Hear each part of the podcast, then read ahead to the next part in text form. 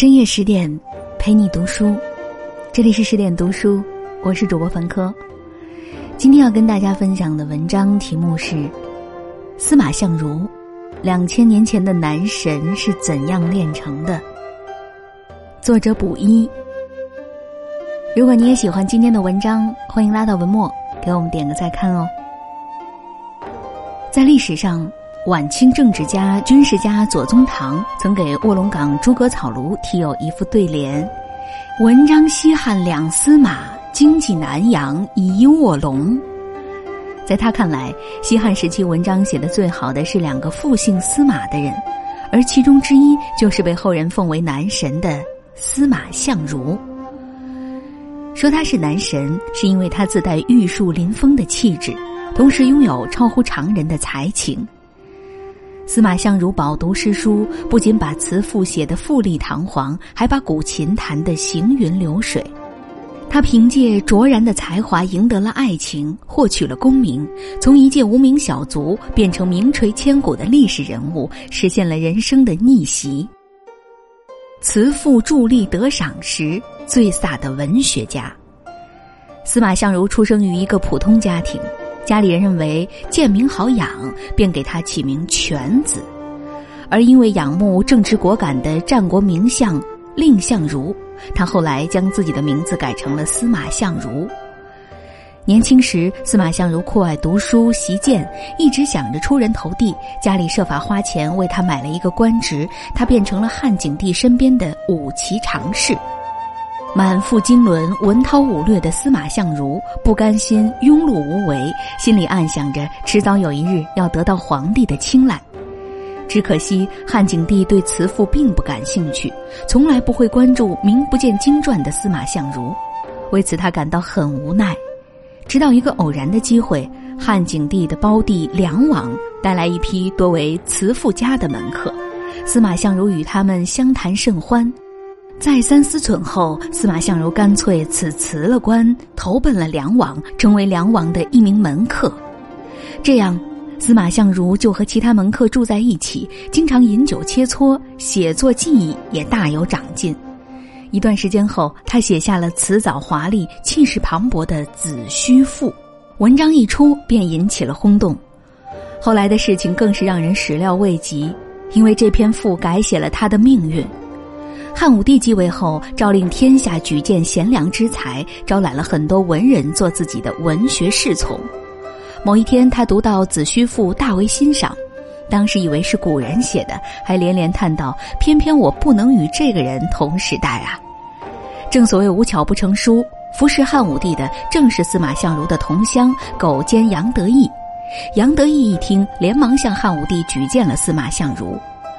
汉武帝大喜，立刻下诏要求司马相如进京。司马相如面见汉武帝后坦言：“子虚赋不过是诸侯打猎之事，算不得什么，愿意再写一篇气势更加宏大的作品来。”果不其然，他当庭就写出了彪炳日月的《上林赋》，以夸耀的笔调描写了上林苑的壮丽，歌颂了汉王朝的浩大声威。汉武帝看了不禁龙颜大悦，对司马相如更加赏识，还封他做了郎官。司马相如也是满心欢喜，自然得到汉武帝支持的司马相如赋作更加丰硕，他创作的赋作模式也被越来越多的人所喜爱。鲁迅先生曾指出：“盖汉兴好楚生，武帝左右亲信。”如朱买臣等多以楚辞进，而相如独辨其体，以伪其之意，是以起立之词，句之短长，亦不拘成法，与当时甚不同。司马相如为汉赋建立了固定形体，之后的富家们都以此为模板。与他并称汉赋四大家的杨雄也十分推崇他的作品，曾毫不掩饰地赞叹：“长青赋不似从人间来，其神话所致也。”因为众人一致的肯定，他被奉为词宗和赋圣。他的才华得到了同时代人的肯定，也为后人所称赞。鲁迅先生还在《汉文学史纲要》中评价道：“武帝时文人，赋墨若司马相如，文墨若司马迁。”司马相如这位文脉绵亘、沾盖百世的词赋大家，无人能及的文学才华和成就，为他博得了一世美名。琴声吟曲美人心，最帅的音乐家。投奔梁王后，司马相如本想着一展才华，哪知道没过多久，梁孝王就死了，他不得不返回成都老家，生活的十分艰难。而与他交好的临邛县令王吉得到了这个消息，便盛情邀请他到家里住，礼数还尤为恭敬。当地的妇人卓王孙听闻县令家有贵客，便设宴邀请，以尽地主之谊。酒兴正浓时，王吉取出一张古琴给司马相如。我曾听说你喜好弹琴，不妨弹奏一首。司马相如接过琴，凝神静思。他久闻卓王孙的女儿卓文君相貌清丽，才艺不凡，还知道她刚刚成为望门新寡，正好待在家里。不一会儿，一首意欲悠长的《凤求凰》便从弦上缓缓流出，整曲动情之真切，韵味之深沉，无不让人心动。恰逢卓文君精通音律和文学，站在不远处的他听到如此美妙的音乐，不禁撩起屏风的一角，探头往里看。只见琴桌前端坐的司马相如英俊潇洒。他不俗的气派和风度，深深让他着迷。他的琴声里还有说不尽的情真意切，有道不完的爱恋痴缠，一声声都击中了他的芳心。宴会结束后，司马相如辗转通过卓文君的侍女，表达了爱慕之心。卓文君立即明白了司马相如的心意，当夜投奔于他。司马相如带着卓文君去了成都，可家中一无所有，穷困不堪。于是他们又认真商量了一番，决定回到临邛县开一家小酒炉。卓文君抛下千金小姐的架子当炉卖酒，司马相如舍去文人名士的身份洗涤餐具，两人夫唱妇随，自得其乐。看到他们的行为，声名在外的卓王孙觉得脸上无光，更不愿接济他们。但是儿子们却一再劝说，虽然司马相如家穷，但他毕竟是不可多得的人才。经过深思熟虑后，卓王孙分给了他们数量不菲的钱财、百名仆人和很多陪嫁衣物。他们夫妻俩回到了成都，买地置房，过上了富足的生活。唐代诗人张祜根据他们的故事写了一首名为《司马相如情歌》的诗：“凤兮凤兮飞无凰，山重水阔不可量。梧桐结阴在朝阳，浊雨弱水鸣高翔。”不得不说，一曲悠扬缠绵的《凤求凰》成就了一段经典的爱情传奇。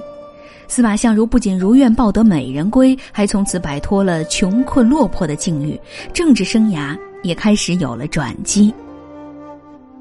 檄文换来民怨平，最牛的政治家。汉武帝时期，经过几年苦心孤诣的经营，国力日益强盛。在得知西南夷的重要地位后，汉武帝便生出了开发西南夷的念头。唐蒙奉命前去，但是他征发巴蜀立足，耗费了大量人力物力，给百姓造成了巨大负担。同时，唐蒙还以战时法律处死了违令的大帅，一时间引得当地百姓民怨四起，反抗不断。汉武帝得知后大怒不已，及时派司马相如去问责唐蒙，安抚百姓，稳定边陲。为了说服百姓，实地考察民情后的司马相如发挥自己的特长，写了一篇《御巴蜀檄》。在文中，他用气贯长虹的词语来表现大汉气象，以此来震慑百姓。同时，他还分析唐蒙和地方官吏的责任，并隶属天子的一片诚意。这篇檄文言辞恳切，极具有感染力。巴蜀百姓们很快转变了对抗汉王朝的态度，一场箭在弦上的冲突就这样化解了。汉武帝对此非常满意，也对司马相如独到的政治眼光颇为欣赏。不久，其他彝族也想归附汉朝，汉武帝向他征询意见。司马相如审时度势地说出了自己的想法，他认为开通西南夷势在必行。汉武帝便派他再次前往西南夷，与众人商量具体事宜。可始料未及的是，蜀军当地的老人们和朝廷内部的很多大臣都认为西南夷地处偏远，管理困难，不具备开发价值。司马相如再次写了一篇南蜀父老，循循善诱的向朝臣和百姓说明了此番举措的深远影响和重大意义。结果可想而知，西南夷被成功开通，这也成了司马相如政治生涯中最辉煌的一幕。他因此被称为安边功臣。而后来的事实也证明，开通西南夷是为一项明智之举。他不仅维护了汉王朝的大一统局面，还促进了中原与西南边疆的经济贸易往来。《三国演义》中有一句话：“文能提笔安天下，武能上马定乾坤。”纵然司马相如有着非凡的辞赋才华，但他两次成功出使，稳定西南边疆，并让西南夷归附于大汉疆域，也称得上是一个文武兼备的治世能臣。在西汉时期，文采斐然的辞赋名家不胜枚举，但在这些人中，唯有司马相如称得上是汉大夫的奠基者和先行者。然而，他的才华还不止于此，他是伟大的文学家，凭着笔下的一字千钧得到了可慕的功名；他是卓越的音乐家，凭着指尖的缱绻柔情赢得了美人的芳心。他是杰出的政治家，凭着心中的智慧谋略，增进了民族的团结。有人说，成功靠的从来不是运气，而是实力。事实也是如此。着力一世的司马相如以才华取胜，所以活出了精彩的人生。更多美文，请继续关注十点读书，也欢迎把我们推荐给你的朋友和家人，一起在阅读里成为更好的自己。